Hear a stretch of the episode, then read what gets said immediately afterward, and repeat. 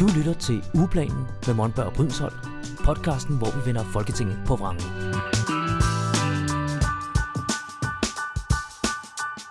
Hej derude, og velkommen til. Hej Helene. Hej Michael. Hvad, øh, du har været, øh, du har haft en lille pause. Ja, jeg har været på forældrebarsel. Ja, tillykke med det. En, Tak skal du have. En lille ny i familien. En lille nø gik 12 dage over, så det, det var stor spænding, da hun endelig kom. Sådan. Men det lykkes, Det lykkedes. og alle har det godt. Og alle har det godt. Og nu er det min første dag tilbage i, øh, i samfundet, havde jeg nær sagt. Dejligt. Ja. Hvad er planen for øh, vores podcast her den næste stykke tid?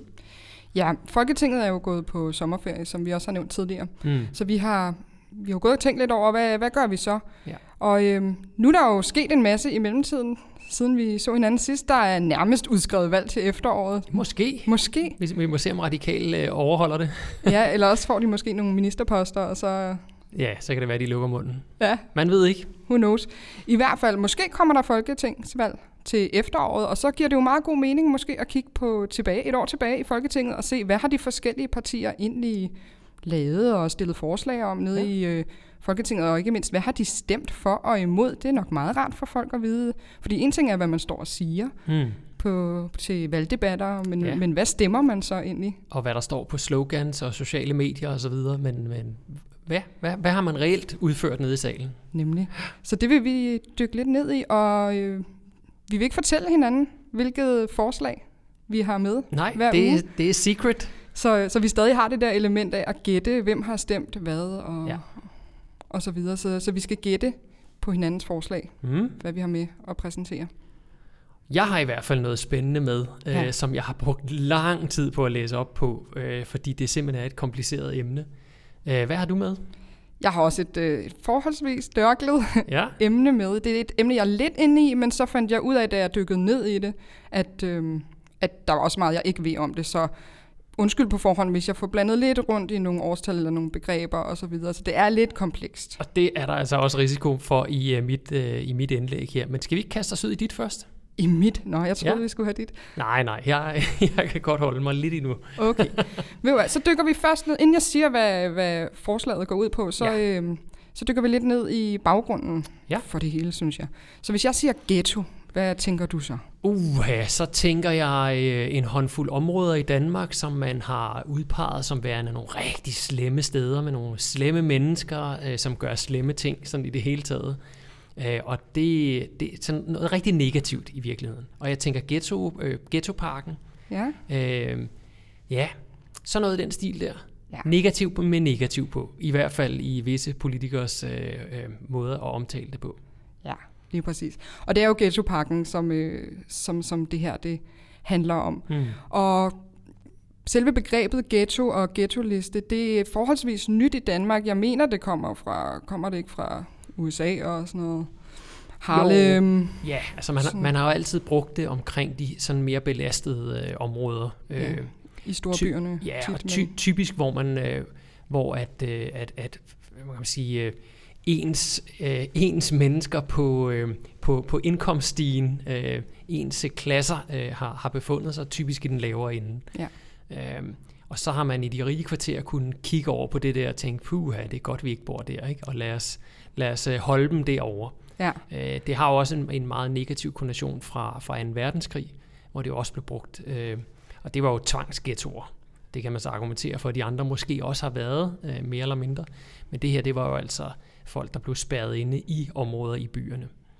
Ja, det er nemlig rigtigt. Så det har en lang historie. I Danmark har det så ikke så lang en historie. Det var i Mm. mm. 2010, Mhm. mm-hmm. at man introducerede de, de her ghetto-lister. Eller dengang var det vist bare én liste. Og det var øh, under øh, Inger Støjberg og Birte Røn Hornbæk og øh, Benedikte Kær, som var socialminister dengang. Og fun Mhm. mm-hmm. fact nu er borgmester i Helsingør, hvor jeg bor. Okay. Ja, øhm, så det var hendes ministerium, der præsenterede det så sammen med Beskæftigelsesministeriet og Integrationsministeriet og ja. et par andre ministerier også. Og jeg er sikker på, at de ikke sagde, at det her det, det var for at øh, fremhæve noget negativt. De sagde det jo nok, eller de kom nok frem med det for at kunne løse nogle udfordringer, nogle problemer. Nemlig, det var ligesom for at kunne, øh, kunne arbejde med det her med, at man ikke opbyggede parallelsamfund Hmm. i Danmark, og man ikke havde øh, for mange mennesker netop, der var øh, lavt i indkomststigen, og også øh, i forhold til øh, etnicitet, ja. som var ikke-vestlige samlet på, øh, på, på et område. Ja. Så der øh, introducerede man de her ghetto-lister, og de har så udviklet sig undervejs under forskellige regeringer. Mm-hmm. Lidt senere så introducerer der er nogle forskellige kriterier for at komme på sådan en her ghetto-liste. Man skal være over 1000 beboere Mm-hmm. øh, for at øh, kunne blive betegnet som øh, en ghetto. Ja. Og så, øh, så er der netop også noget med indkomst, og så senere blev der introduceret noget med uddannelsesniveau, og øh, kriminalitet var vist også med fra start. Okay. Øh, og så blev der også øh, introduceret det her med, at hvis der bor over 50 procent for ikke-vestlige øh, lande, Ja. eller efterkommer fra ikke-vestlige lande, så kommer man også på den her liste, hvis man ellers lever op til den kriterie og nogle andre. Okay. Ja. Og hvad, hvad var det, man ville med de her lister fra starten af? Altså, man ville jo gerne lave på en eller anden måde et løft af de her områder, ikke? Jo. Man ville lave dem om i virkeligheden. Ja, altså hvis, hvis man som bor, og det er jo de almene boligselskaber, Mm-hmm. som man kan, det kan jo ikke være private øh, lejeboliger og så Mm. videre, der kan komme på det. Så det er de almene, som ligesom også er, er ind over kommunen og ja, kommunen primært. Og der, øh, så vil man gerne prøve at, f- at, ligesom at sige, at når de, når, når, når de her boligområder er kommet på de her lister, så, øh, så skal man gøre noget ved det. Mm. Så, øh, så skal de almene boligselskaber lave en eller anden form for indsats. Og hvis man har været på dem længe nok, så kan man komme på den hårde ghetto-liste, og så begynder der altså at ske ting og sager. For så kan det være, at de skal begynde at rive boliger ned, eller sælge ud til andre boligs, øh, til private. Var der også noget med tvangsflytninger og den slags? Det har det nemlig været. Ja. Og det, det er jo, der er, der er sådan flere kritikpunkter på det her. Mm. Det er, at øh, for det første, at øh, rigtig mange mennesker, der bor de her steder, de er jo rigtig glade for at bo der. Så de føler sig stigmatiseret, når de kommer på listerne. Ja. Og de er selvfølgelig også rigtig ked af, hvis de bliver tvangsflyttet, eller bliver bedt om at flytte. Og så, øh, så har der også været rigtig meget kritik for for eksempel EU's racediskriminationskomité, Mm. der siger, at det her med, man, at man stempler et område, fordi der bor for mange fra ikke-vestlige lande, Ja. det, er, det er noget rigtig skidt. Det er, øh, det er diskriminerende. Ikke? Ja. Ja. Kalder de det racisme, eller kalder de det di- diskrimination? De kalder det diskrimination, Okay, så, øh, så vidt jeg husker. Ja. Ja, det, racisme er nok et for stort ord at bruge i den sammenhæng. ja. Så Okay. det er det, kritikken lyder på. Og så Ja. ja. man kan sige, det positive er jo, at, at hvis man skal kigge på det, at, øh, at der er en eller anden fokus på de her områder, hvor der måske kan være nogle problemer. Mm. At øh, hvis der er for mange, øh, som øh, har begået noget kriminelt, eller for mange øh, arbejdsløse, og nogle af de der ting, som vi som samfund øh, siger er negativt, Ja. Så, øh, så, så er der et fokus på det, og så kan man gøre noget ved det. Mm-hmm. Det vi ser er bare, at, at, at det er de rigtige indsatser, så der bliver gjort ved det. Ja. Fordi det, der sker rigtig meget nu, det er, at så river man boligerne ned, man laver dem om til familie- og ungdomsboliger, fordi at der er en aldersgrænse for, hvornår man kan komme ind under de her kriterier, som går fra 18 til 64 år, for eksempel. Så hvis man laver det om til ældreboliger, Ja. så, øh, så stiger antallet jo af ældre, så, øh, så man ikke kommer over de her procentsatser. Mm-hmm. For, Og hvis man øh, laver ungdomsboliger til øh, unge studerende, så kan Så man også løse Det problemet. er det, fordi man må gerne være studerende. Ah, Man må bare ikke være arbejdsløs. Ja. ja. Så, øhm, og, og så er det der med at rive det ned, og så har der jo lige været med Mjølnerparken, hvor man, øh, hvor man sælger det til nogle privat, private øh, lejeselskaber, Ja. som så laver dem om og renoverer dem, eller man river ned og bygger nyt, mm. og så, øh, så lejer de jo det ud for sindssygt mange penge. Så selvom at dem, der boede der, får tilbudt at bo der igen, så har de ikke råd til huslejen. Ja. Ja. Jeg tager lige et glas vand. Ja, så, så, så det du siger, det er altså, man, man laver nogle incitamenter i de her øh, i ghettoparken, som gør, at man på en eller anden måde kan få ryddet op i det. Og fordi at, at man er jo nødt til at have nogle, græn, nogle, nogle aldersmæssige, nogle indtjeningsmæssige, nogle forskellige for, øh, forholdsgrænser, øh, hist og pist, så finder kommunerne så også ud af, hvad kan vi så lige vride en lille bitte smule på, for at det så ikke øh, tæller ind under her. Nemlig. Og det, et eksempel fra Helsingør, det var, at øh, vi, har- vi har et boligområde, som kom på den her ghetto-liste. Mm. Mm-hmm. Hvad, hvad hedder det? Det hed øh, øh, nøjsomhed. Okay, det er Ja. ikke et af dem, der lige dukker op på min radar. Nej, men det er heller ikke en af de sådan, store kendte. Og der bor også kun lige over 1000 mennesker. Så det, man Okay. har gjort, er, at man har bedt 100 beboere om at flytte. Mm-hmm. Mm. Og så øh, renoverer man lejlighederne til de her øh, ældreboliger og Okay. ungdomsboliger, og så problem solved. Så man kommer ned på 999 ja, lige mennesker. præcis. Så, Og man kommer også ned under sådan en procentsats af, fordi der er også en ambition om, at, 40% øh, at kun 40 procent af lejlighederne må være familieboliger. Ja, det er meget kompliceret. okay, 40 procent af lejerne må være familieboliger. Ja. Ja. Det vil sige, hvad, hvad er en familiebolig? Jamen, det er vel, hvor der bor øh, forældre og børn. Ja, for det, Altså nogle- det jo ikke noget med størrelsen at gøre, for Nej. en familie i gamle dage kunne jo bo i, et, i en etværelses, ikke? Jo. Men det er vel nogen, som man leger ud som familieboliger, ikke som ældre og ungdomsboliger, for eksempel. Ah, okay, på den måde, ja. ja. Og, og nu kan jeg ikke huske, om det var 40% familieboliger eller 40% ungdom. Så. Mm.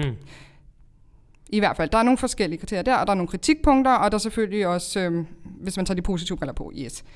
Lovforslaget kommer fra regeringen, Mm-hmm. og det, øh, det er ret langt. Og det er både, hvor man nu, det er en lov om ændring af lov i almene boligloven og i kommunal øh, anvisningsretsloven og noget forskelligt. Men en ting i loven er så, at nu vil man lave om på de ja. Her begreber. Man skal ikke kalde det ghettoer mere, og det var derfor, Ej, hvor jeg... dejligt. Ja. Så, men det skal være det samme, det skal bare hedde noget andet. Det skal bare hedde noget andet. Ja. Så i stedet for, at, øhm, at man øh, kalder det ghetto, Mm-hmm. at man øh, er en, øh, et ghettoområde, Ja. så blev det til et parallelsamfund. Wow. Ja. Og Og så, det være bedre? jamen det, det kan vi så lige der. og, så, øhm, og så er der det her hårde ghetto, det hedder så et omdannelsesområde Wow. i stedet for. Okay. Og Ja. hvem, hvem fremstillede det her lovforslag? Det gør regeringen, så det vil. Okay. sige Socialdemokratiet. Yes. Og så, øhm, så har man så også de udsatte boligområder, de har hele tiden været der. Det har jo ligesom udviklet sig over tid, så der var de her tre forskellige slags områder. Og så tilføjer man et nyt område, som hedder forebyggelsesområde. Okay. Ja. Og der, har man, der tilføjer man så faktisk en del flere øh, boligområder til listen. Ah, til okay. listerne, ikke? for ja. Det er omkring 60, der så vil komme til der, som er forebyggelsesområder, hvor man skal hurtigt sætte ind, for at de ikke kommer på de her udsatte boligområder og senere bliver til ghetto eller hård ghetto. Som det så ikke hedder mere. Som så nu måske ikke hedder det mere. Nu skal du gætte på jo så, om. Ja. øh, om der er blevet stemt for det her. Og altså, jeg vil sige, øh, alt det her med ghetto, ghettopakke, ghettolister osv., det er jo normalt noget, der er rimelig meget i medierne. Øhm, fordi, at, øh, fordi ordene jo allerede trigger noget hos folk. Ikke? Så jeg, jeg tænker lige så snart, der står noget med ghetto i en overskrift, så, så er der mange, der læser det. Øhm, og umiddelbart, umiddelbart, så vil jeg mene, at det her med at lave det om til noget andet, jeg kan godt huske, der har været debatten om det, men jeg mindes ikke at have hørt, at det er ble- blevet ført ud i livet. Så umiddelbart, så vil jeg sige, at det er blevet stemt ned. Okay? Ja. Ja, det er forkert. Er det forkert? Vildt, men Ja. så er det nok fordi, at man ændrer de her ord her, og så er det ikke så interessant at snakke om længere, eller noget. Nej, altså, nej det er også... Øhm, jeg var godt bevidst om det, men hvornår det lige var. Det her Mhm. forslag, det var op i uge 41, så øh, anden uge af Folketingets år, kan man sige. Altså, det var den 12. oktober, så da Folketinget åbnede igen her ja. Efter sommerferien sidste år, der var det her lovforslag op Ja. og blev stemt igennem. Okay. Der var også nogle andre ting ind under det, øh, men denne her, synes jeg, var en stor markant ændring. Mm. Og plus det her, altså det var det her med, at man ændrede på ordene, så ghetto ja. ikke stadig var der, og så at man tilføjede det her øh, områdetype, som mm. Mm. er forebyggelsesområde. Ja, ikke? ja, ja. Ja. Hvilket jo på papiret lyder meget fornuftigt, altså at, at, at have en, en bredere indsats, og ikke bare vente og lade stå til, indtil at, at problemerne viser sig, at man, man rent faktisk prøver at forebygge. Ikke? Jo, Så det ikke bare bliver symptombehandling, men, men rent faktisk forebyggelse. ja. Hvad, hvad, hvad er din sådan overordnede fornemmelse af den her lov her? Øh, giver den god mening? Er der, er der nogle gode initiativer i den? Eller? Jeg synes slet ikke, den giver mening. Nej. Det gør jeg ikke. Blandt andet fordi, altså jeg synes, det allerstørste kritikpunkt i den her lov, det er, at man går ud fra, at hvis et boligområde har over 50 procent fra ikke-vestlige lande, Mm. så er det noget skidt. Ja. Altså det er jo øh, det er diskriminerende, Mm. mener jeg. Fordi det er jo ikke nødvendigvis dårligt, Nej. at der bor mange fra ikke-vestlige lande. Øhm, og en lille sjov fakta, eller jeg ved ikke, hvor sjov den er, der da øhm, Ukrainekrigen brød ud, og man skulle til at anvise øh, ukrainer Ja. i almene boliger, der blev man nødt til at lave dispensation for det her med, at, øh, at, øh, at der ikke må bo for mange fra ikke-vestlige lande, fordi de bliver også betegnet som kommende fra, at de kommer fra ikke-vestlige lande. Okay. Så mange vil komme på de her, som nu hedder parallelsamfundslisterne, hvis, øh, hvis man ikke lavede dispensation for det. Parallelt samfundslister. Interessant ja. ord. Ja. Ja. Øh, så det, altså, det er et stort kritikpunkt. Mm. Derudover hele stigmaet, der ligger der. Ja. Jeg synes, det er måske meget positivt, at man ikke kalder det ghetto mere, fordi, ja. Som vi startede ud med at sige, det har en meget, meget negativ klang. Ja. Men jeg synes også parallelt samfund, og, øh, og, og stemple noget som værende et Mm. parallelt samfund, Ja. det synes jeg også er, øh, er hårdt, og vi ved alle sammen godt, hvad det handler om. Ja. Øhm, Og hvad var det andet ord, du brugte? Omdannelsesområder? omdannelsesområde.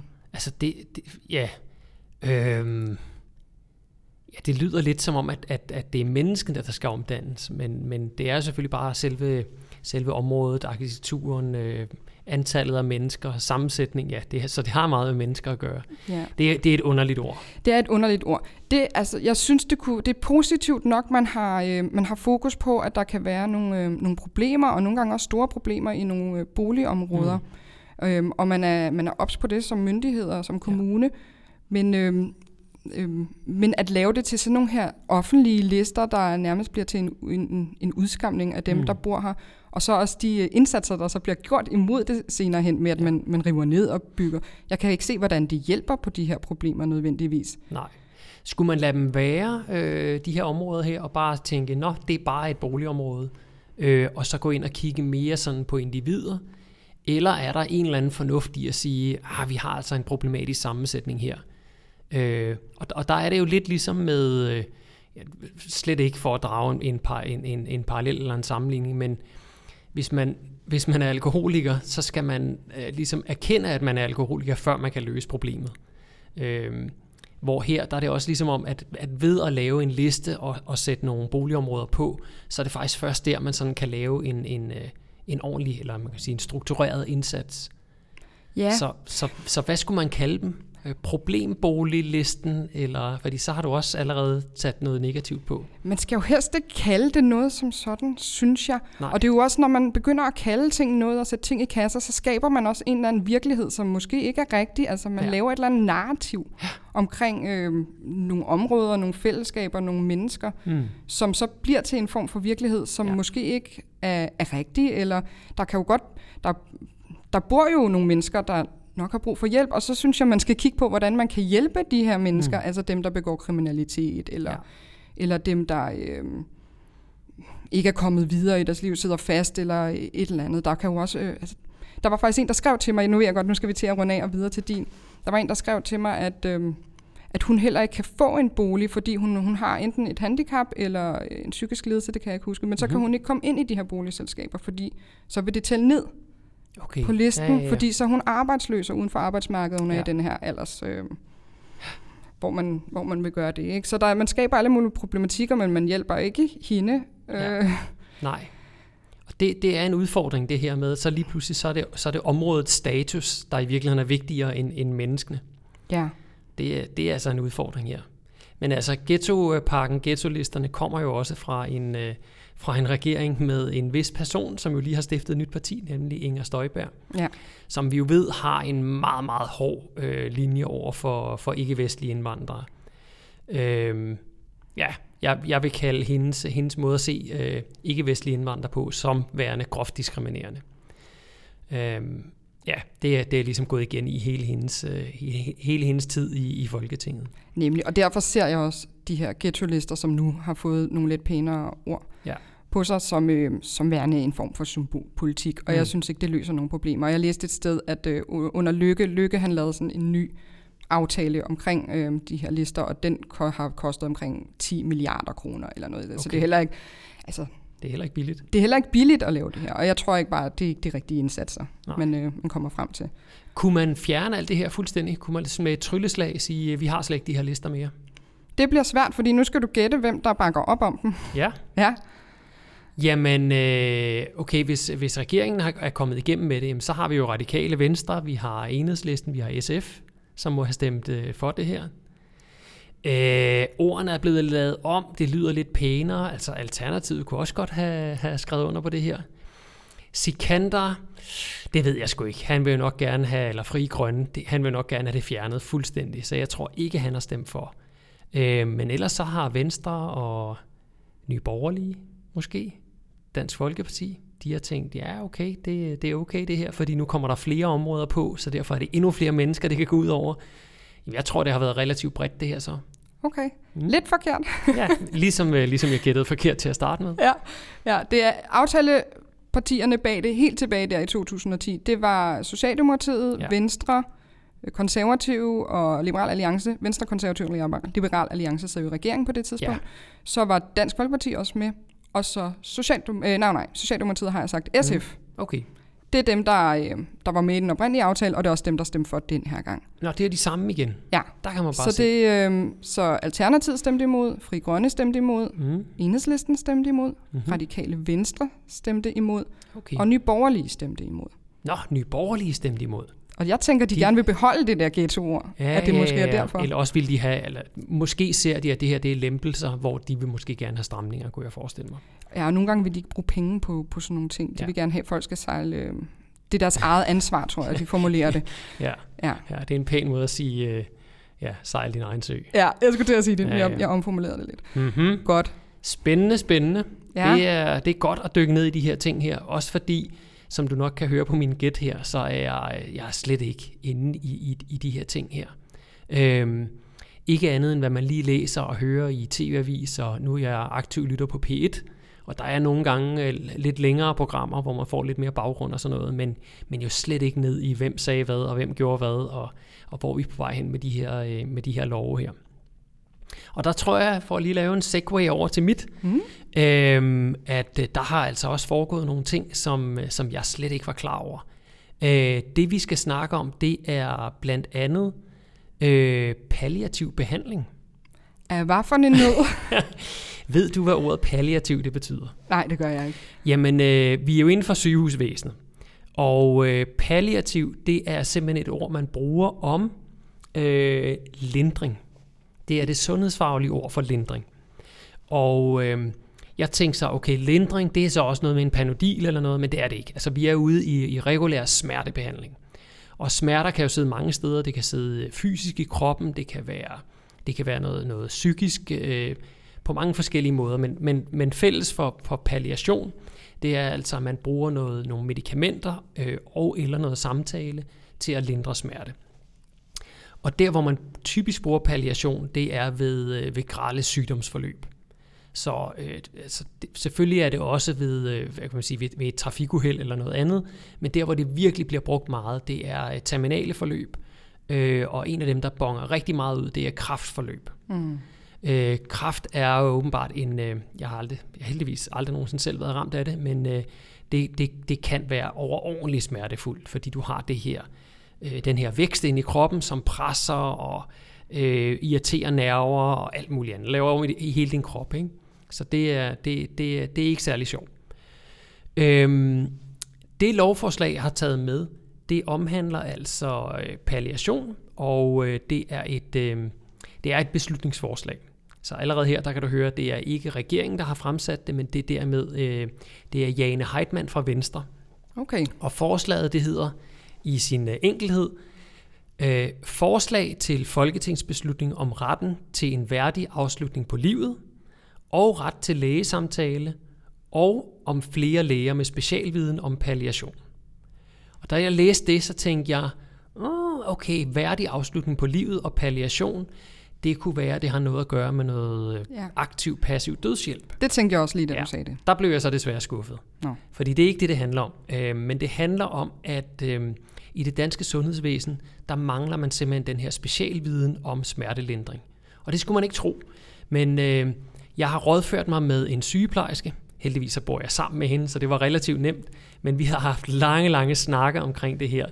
Øh, og palliation er, virt, det, det er et af de øh, mest komplekse øh, specialer inden for sygehusvæsenet. Det anede jeg simpelthen ikke. Jeg troede sådan noget. Kirurgi, det var virkelig noget. Ikke? Men det er fordi smerter, det kan sidde i alle mulige steder, og det kan opfattes på 100 forskellige måder, og hvis man har en god dag, så kan man klare mange smerter. Hvis man har en dårlig dag, hvis man, hvis man har det dårligt psykisk, så kan smerterne være noget helt andet. Hmm. Så det er ikke bare at gå ind og ligesom se, hov, du bløder her, vi sætter et plaster på, eller også, ej, du bløder for meget, vi skal sy. Øh, Du skal virkelig ind og, og, og forstå den her, du skal ikke bare forstå kroppen, men du skal også forstå mennesket, øh, som har de her smerter, øh, Så jeg for, skal for lige- at du kan behandle ordentligt. Okay, så jeg skal lige forstå det. Men det her, det handler om smertelindring. Ja, Men det handler ikke om at lokalisere en smerte. Hvor kommer den fra, eller hvad Nej, skyldes den? det, det er simpelthen selve smertelindringsbehandlingen. Øh, man kan sige, du er nødt til også at have en forståelse af, hvor smerten kommer fra, for at kunne lindre ordentligt selvfølgelig. Ikke? Så det, det, er sådan en, det er virkelig en helhedsdisciplin, kan man sige. Øh, jeg troede jo som sagt, retten til en værdig afslutning på livet, at den havde noget med øh, smertelindring, som man jo i, i dag der har vi jo det, der hedder passiv dødshjælp. Og passiv dødshjælp, det går ud på, at man som øh, læge, som sygeplejerske, der må man gerne smertelindre med døden til følge. Så hvis du ligger og har så ondt, så du skal have mere, og du skal have mere, og du skal have mere, og man godt kan se, nu er vi altså deroppe, hvor nu, nu begynder det at være en overdosis, nu begynder kroppen at stå af, så må du faktisk gerne. Okay, det vidste jeg ikke. Jo, så, øh, så man kan altså godt sige, øh, du har det så skidt lige nu, at smertelindring den faktisk fremskynder døden. Det, det er tilladt at gøre. Øh, men det er ikke tilladt at have en samtale, hvor øh, patienten siger, jeg ønsker ikke at være her mere, så kan du ikke lige skrue.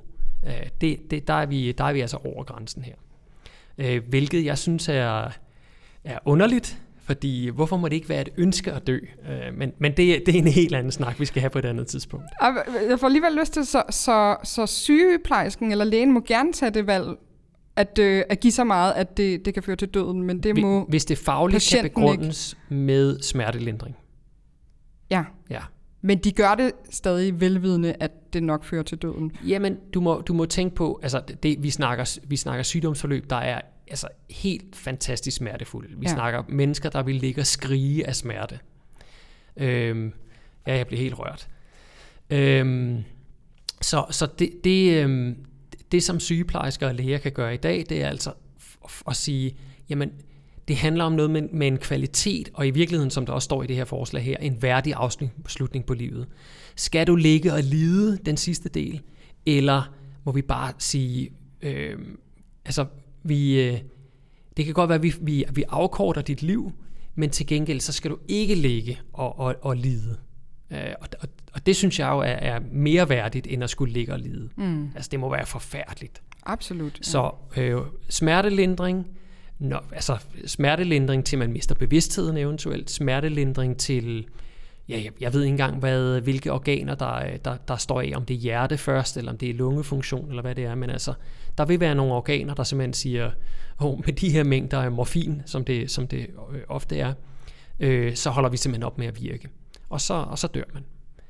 Øh, det, det synes jeg er mere værdigt og en bedre måde at gøre det på, end netop at sige, øh, nu, nu lider du bare lige her i 48 timer eller 72 timer, øh, indtil dine organer alligevel svigter øh, ja. på grund af den sygdom, det sygdomsforløb, du er i. Men lad os komme tilbage til, øh, til lovforslaget. Det blev fremsat i øh, det blev fremsat i efteråret sidste år, og så blev det behandlet her i, øh, i marts måned i øh, to, øh, 2022. Og øh, ja, altså man kan sige, det, det, det man gerne ville fra venstre side af, det var altså, man ville gerne, det overordnede, det er den her øh, værdige afslutning på livet, og det vil man så gøre igennem øh, ret til tre lægesamtaler med specialuddannet øh, personale. Og det vil sige, det er enten patienten eller pårørende, der kan tage de her samtaler om, hvordan kan vi bedst muligt lindre de smerter, der nu er i det her sygdomsforløb. Øh, og så vil de gerne have flere læger med specialviden om palliation, det vil sige højne uddannelsesniveauet. Og hvad tænker du om sådan et forslag? Det lyder da vildt godt. Ja, gør ja, det ikke? det jo. synes jeg. Det synes jeg nemlig også. Øhm, så lad os gå direkte til øh, konklusionen. Øh, det var Venstre, der fremsagde det. De gjorde det i sidste år, som sagt, så det var i en, øh, i en S-regering. Tror du forslaget, det gik igennem, eller ej? Ja, og her er der jo nogle, nogle for og imod, ikke? Fordi jo. jeg synes, det lyder som et rigtig godt forslag, øh, men hvad skal det koste? Er der sikkert mange, der vil, øh, der vil sige, at det her, øh, mm, det, er det her Faktisk dyrt? er det ikke en af de ting, som, øh, som sådan bongede ud i, i debatterne. Det var faktisk ikke prisen. Okay, det var det ikke? Nej. Nå. Var der noget beregninger på det? Altså, havde, var der noget... Øh, ikke det store. Der blev sat 20 millioner af til, til, til mere efteruddannelse okay. i, de, i deres forslag. Det er så. jo ikke specielt meget. Det er nemlig ikke specielt meget. Nej, det er til efteruddannelse, og så vil det jo også kræve noget at lave alle de, holde de her samtaler. Ja, det vil det også gøre, ja. Så er der et men, anslag men, på, hvor mange der øh, man vil kunne hjælpe med det her? Altså, hvor mange øh, Nej, borgere? det er, der, det er der ikke. Nej. Hvad, mm. hvad tænker du? Jamen, så tænker jeg, at det er blevet stemt igennem. Mm. Ja. Der, der tog du lige så meget fejl, som jeg ja, gjorde. fedt. øh, det var faktisk et flertal i øh, Sundhedsudvalget, som øh, indstillede beslutningen til forkastelse. Det var Socialdemokratiet, det var SF, det var Radikale Venstre og Enhedslisten. Øhm, så man kan sige, øh, der var nogle, nogle af de mindre partier, de, øh, de bakkede egentlig bare op om regeringens øh, beslutning her om at forkaste det. Og så havde vi Venstre, Dansk Folkeparti, øh, konservative, frie grønne, øh, der sagde, at øh, vi, vi vil gerne have det her til vedtagelse.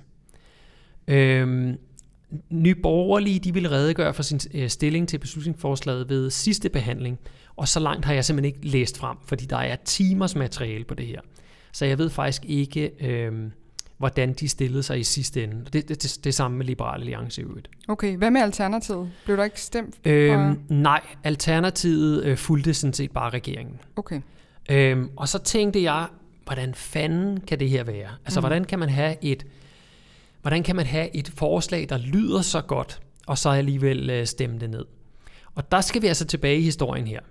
Fordi i 2000 og, skal jeg lige se her, i 2020, der kom en rapport fra Rigsrevisionen, eller en beretning hedder det.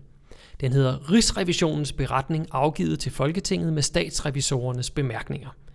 Og selve øhm, øh, beretningens navn, den hedder Adgangen til specialiseret palliation. Altså, hvor nemt er det at, at få øh, specialiseret. Specialiseret, det, der er vi oppe i øh, der, hvor du virkelig går ind og, og, og arbejder med, med, med patienten og det sygdomsforløb, der ligger. Øhm, øh, øh, øh, hvad fanden var det, den anden hed? Den hed, øh, den hed ikke Basic, den hedder, to sekunder, den hedder, den hedder Basal Palliativ Indsats. Øh, det, er, øh, det er, hvor man ikke har sådan de store behov, og den kan ydes af fagpersoner i øh, dele af sundhedsvæsenet, som ikke arbejder med palliation som deres hovedopgave. Så det er altså øh, let øh, smerte, øh, hvad kan man sige, lidelseslindring, øh, smertelindring. Og så er der den her specialiserede palliative indsats. Øh, den foregår enten i en sengeafdeling, hvor patienter med palliativ behov kan indlægges. Så her bliver jo altså indlagt for at blive smertebehandlet. Mm. Og jeg tænker, i min verden, der er, der er afsnittene på, på hospitalerne, det er sådan noget mave-tarm, eller hjerne, eller lunger, eller hvad det nu måtte være. Ikke? Men der er altså også et smertelindringsafsnit. Er det kun på et hospital, eller nej, er det nej, på flere? det er alle, alle, alle hospitaler okay. har det her. Øhm, så er der et palliativt team, der kan rykke ud øh, ambulant øh, eller udgående. Øh, og så kan man også blive indlagt på et hospice, og her er der altså også specialiseret øh, øh smertelindrings, øh, øh, hvad hedder det, ansatte. Øh, og som sagt, det er primært kraftpatienter, der har brug for det her, så derfor giver det også mening, at der er specialister på et hospice. Det er der mange øh, kraftpatienter, de, de handler, øh, ender. Mm. Nå, men øh, den korte konklusion i den her beretning her, den er, at, nu tager vi lige de aller, aller korteste her, Statsrevisorerne finder det utilfredsstillende, at regionerne ikke har sikret, at patienter med livstruende sygdomme ved behov har adgang til specialiseret palliation. Så det er altså utilfredsstillende, at de ikke har adgang. Statsrevisorerne finder det ligeledes utilfredsstillende, at regionerne ikke i tilstrækkelig omfang har sikret en systematisk og effektiv identifikation af den enkelte patients behov for specialiseret palliation. Så der mangler altså det her med, at øh, man systematisk går ind og kigger på det enkelte individ og finder ud af, hvad de har behov for. Så det mange patienter, de ender med, det er sådan en, en one size fits all. Øh, vi prøver lige med, øh, med 500 mg øh, morfin, og så ser vi, hvordan det går. Ikke? Øh, og det er simpelthen ikke nok. Så øh, det man har kigget på, det er altså perioden 2016 til 2019, og der finder man, at øh, målet om, at 90% af patienterne skal modtages inden for 10 dage, den simpelthen ikke er nået. Og der skal man så kunne sine årstal, fordi hvilken øh, 2016 til 2019, hvilken regering havde vi der? Der havde vi en V-regering. Det havde vi nemlig. Så hele den her øh, beretning her, den omhandler altså en V-periode. Mm. Og lige pludselig så har vi et forslag her fra øh, Venstre, der siger, oh, hvad nu hvis vi lige gør det her meget bedre på det her område? Og det er faktisk også derfor, eller det, det er en af grundene til, at det er blevet forkastet. Det er, jamen det I fremstiller her, det skulle I jo faktisk selv have løst. Øh, det siger Magnus Heunicke i en af i en af de taler, han har, hvor de øh, behandler det. Øhm, en anden ting, det er, at der har faktisk været tiltag siden. Så øh, blandt andet det her omkring uddannelse, det har man forbedret siden og er sat gang med, sådan så der bliver øh, mere specialviden om palliation. Øhm, og det er en anden grund til, at det bliver forkastet. Og den, den sidste, det er den her med ret til lægesamtale, hvor Venstre de siger, man skal have en ret til tre samtaler. Og der, øh, der siger Magnus, og faktisk også, øh, faktisk også, nu skal vi lige se, øh, Sundhedsstyrelsen, de siger, jamen, det er jo igen, det er, at man, man prøver at putte alle ind i en boks. Hvem siger, det er ikke er én samtale, eller ti samtaler, der skal til? Så det her med, at du, du bare skal have en eller anden ret, mm. det, øh, det, det mener de er forvridende. Øh, man kan sige, der er også noget lidt ideologi, der kolliderer her, ikke? Hvor man kan sige, de liberale, det er meget sådan noget med, at du skal have en ret til et eller andet, og så, og så skal du have det. Øh, og der kunne også være, øh, og så kan man sige, fra, fra Socialdemokratiet, der er det mere sådan, jamen det skal være bredt fagnende, øh, det, det skal gælde alle, det skal mm. være socialt lige. Ja. Um, er det ikke også, så de siger også, at det er lidt begrænsende, fordi hvis man har sagt, du har en ret til tre, så har man heller ikke ret til fire, eller fem, eller seks. Lige præcis, og så kunne det faktisk være, at man blev begrænset der, og man så ja. ikke kunne få den ordentlige behandling. Okay, ja. jeg skal lige forstå det, Monberg. ja, men det er, det, ja. det er teknisk. Det så, men, øh, men så, hvad sagde du, Rigsrevisions, øh, hvad hedder de? siger, at øh, dem, der har lavet undersøgelsen, de ja. siger, at det, øh, vi har et problem, og det er ikke løst tilfredsstillende. Lige Men det har man undersøgt over en periode, hvor det har været en, øh, en anden regering, en ja. regering. Rigsrevision med statsrevisorernes bemærkning. Ja, statsrevision, yes. Ja. Okay, men så siger de, øh, regeringen og nogle af de andre partier bag dem, mm. at, øh, at der er blevet lavet tiltag nu, ja. Hvor at, øh, som måske kan have løst det. Så vi vil lige kigge på, på, hvordan det er gået. Ja, så de siger jo egentlig, altså en værdig afslutning på livet, den er de alle sammen enige om. At ja. det, det skal man selvfølgelig have. Øh, og uddannelsesdelen af forslaget, den, den er de faktisk allerede i gang med at få løst. Øh, og så det her med, at man skal have en ret til et eller andet, der kan man sige, ideologisk så strider det lidt imod, hvad, øh, hvad man sådan i en, en socialdemokratisk regering gerne vil. Der vil mm. man gerne have det bredt, og det netop gælder for alle så det ikke er sådan en ret, som nogen kan finde ud af at bruge, og andre måske ikke ved er der, og, og så okay. videre. Ja. Nå, det var et spændende ja, forslag, og, du og, havde med, og ja, og, man bliver lidt snydt. Det gør man nemlig, og grunden til, at jeg synes, det her forslag faktisk var rigtig spændende, da jeg begyndte at læse ind i det, det er det her, som vi også har snakket om tidligere med forslag, som ser gode ud øh, i overskrifterne, og faktisk også i store dele af indholdet, der alligevel bliver forkastet. Der er det ret spændende så at læse ned på, hvorfor er det så? Altså, hvorfor vælger man i noget godt, og så alligevel sige nej til det? Ja. Og det er som oftest, ligesom i det her, øh, at der er nogle andre tiltag, at man gerne vil lave det bredere, øh, at, at det forslag, det, selvom det ser godt ud, så er det måske lidt populistisk, og gavner det i virkeligheden alle? Er det måske det rigtige at gøre? Er der noget, der er endnu smartere at gøre? Mm. Og det synes jeg har været rigtig spændende at, at læse om i det her beslutningsforslag. Så øh, til alle jer, der lytter med, jeg synes, I skal gå ind og læse beslutningsforslaget B3, øh, som, øh, som blev bearbejdet her i Folketinget i marts måned i 2020. Det er der nok ikke mange, der kommer til at gøre. Men Arh, øh, det nu har de hørt lidt om har, det her. Har jeg ikke lige lavet en reklame for Arh, det her? Jo, ja, ja, det kan da godt være, der sidder nogen.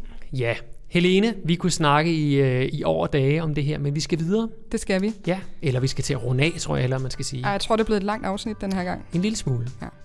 Det kan være, at jeg tager noget lidt mere simpelt med næste gang. Ja, også, også her. Ja. det er godt. Men det var dejligt at se dig igen. Godt, vi er i gang. I, i lige måde. Og tak, fordi I lyttede med derude. Ja, kan I have det godt. Hej. Hej. Ugeplanen med Monberg og Brydensholt. Podcasten, hvor vi vender Folketinget på vrangen.